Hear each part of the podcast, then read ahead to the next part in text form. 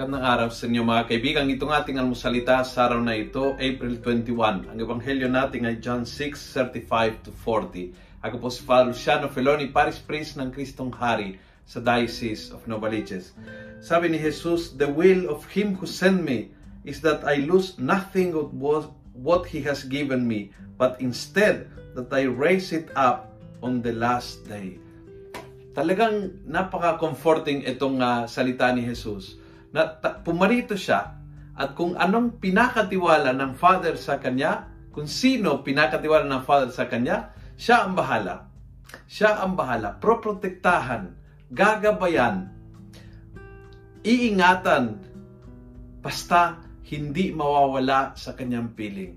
Ang tao na nasa kanya, ang tao na, na it belongs to Him, na, na binigay ng Ama sa kanya tayo mga Kristiyano, tayo mga tao na na nag-commit ng sarili para sa Panginoon. But many times we get so far away dahil sa dahil sa ating kahinaan, dahil sa ating kasalanan, dahil sa ating priorities in life, dahil sa ating mga kakulangan, dahil sa ating many many things uh, minsan lumalayo tayo, lumalamig, minsan nag-drift away, minsan nakakalimutan what a comforting words of Jesus na basta tayo ay nasa Kanya, if we belong to Him, hindi tayo papabayaan. Kahit anong gagawin natin, the Lord will be to the rescue siya.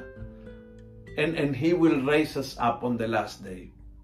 Hindi tayo papabayaan ng Panginoon na lumayo sa piling niya. Kahit minsan alam niya na minsan lumalayo, minsan tumatalikod, minsan lumalamig, minsan nakakalimot, But if we belong to Him, He will claim us as His own. Mabuhay. Napakasarap pakinggan ito na kailanman ang ating kahinaan at kasalanan hindi maging sagabal para tayo ay patuloy na mananatili sa tabi ng Panginoon. Never, nothing can separate us from Him. Kung nagustuhan mo ang video ito, please pass it on punuin natin ng good news sa social media at gawin natin viral araw-araw ang salita ng Diyos. God bless.